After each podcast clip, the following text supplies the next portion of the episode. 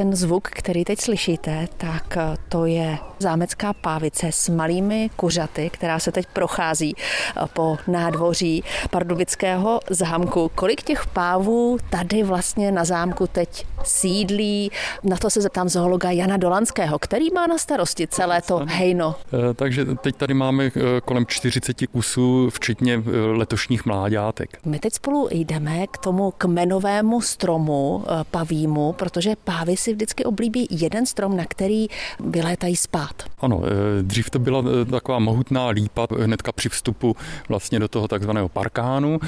Bohužel ten strom postupem odešel a tak si vyhlídli hnedka v sousedství ten nejmohutnější, nejvyšší strom, který tady široko daleko je, impozantní exemplář ořešáku černého. Na ten strom pávy vylétají. Jak je to vlastně s létáním pávů? Kolik by mohli uletět? Mohou se z pardubického zámku vůbec nějak vzdálit? Samozřejmě, že to dokážou. E, občas se nám to bohužel i stane, že buď to se tady něčeho leknou, vyplaší a slétnou z, e, z areálu, uletějí do města, do Tyršových sadů nebo tady do Lapské ulice. Oni tady nezůstávají, protože by odsaď nedokázali uletět, ale proto, že e, zde je o ně nějaká péče, takže sem je chodí lidi krmit, kvůli tomu tady ty pávy jsou. Ti nejmenší pávy tu mají takové přístřeší střešky, voliéry v prostorách eh, zámeckého parkánu.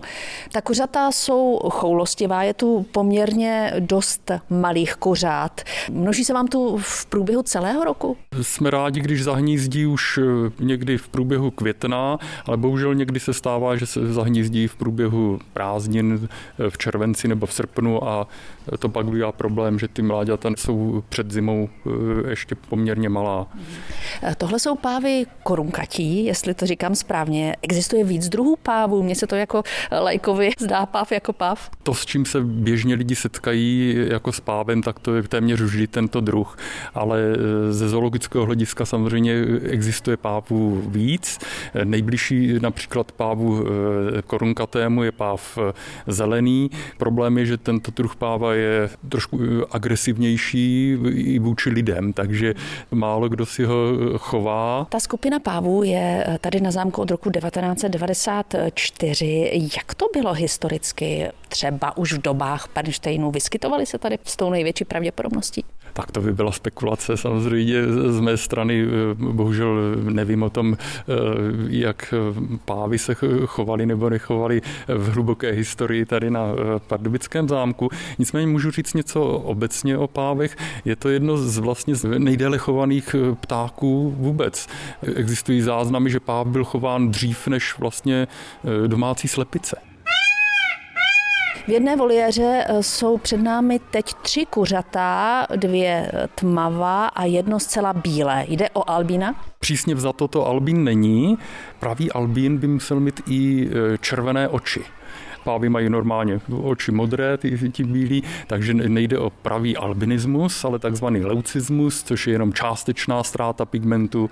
Peří je bíle zbarveno, ale oční duhovka barvu má. Kolik se těch albínů vylíhne procentuálně v tom hejnu?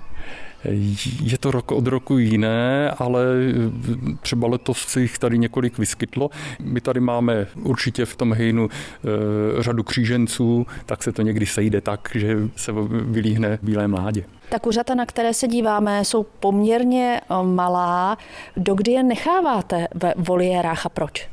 Tak do voliéry musíme zavřít se samicí hnedka po vylíhnutí eh, a to proto, že v areálu eh, tady zámku se vyskytují kuny a byly by tam velké ztráty během noci, kdy ty kuny většinou dokáží ty mláďata ulovit. Kde se ta mláďata vlastně líhnou? Nějak v areálu? Vy je potom pozbíráte? je to trošku problém. To vůbec není možné eh, jakoby ovlivnit, kam ty samice eh, nakladou vajíčka, kde si udělají hnízda. Oni si v areálu vyberou eh, sami vhodná místa, někdy často i na místě, kde to vadí. Nicméně většinou to je tady blízko toho parkánu zámeckého. Snažíme se ty pávice objevit, aby jsme už během toho hnízdění je mírně sledovali a především odchytli ten okamžik, kdy se mláďata vylíhnou, aby jsme je včas eh, přemístili do těch eh, klecí.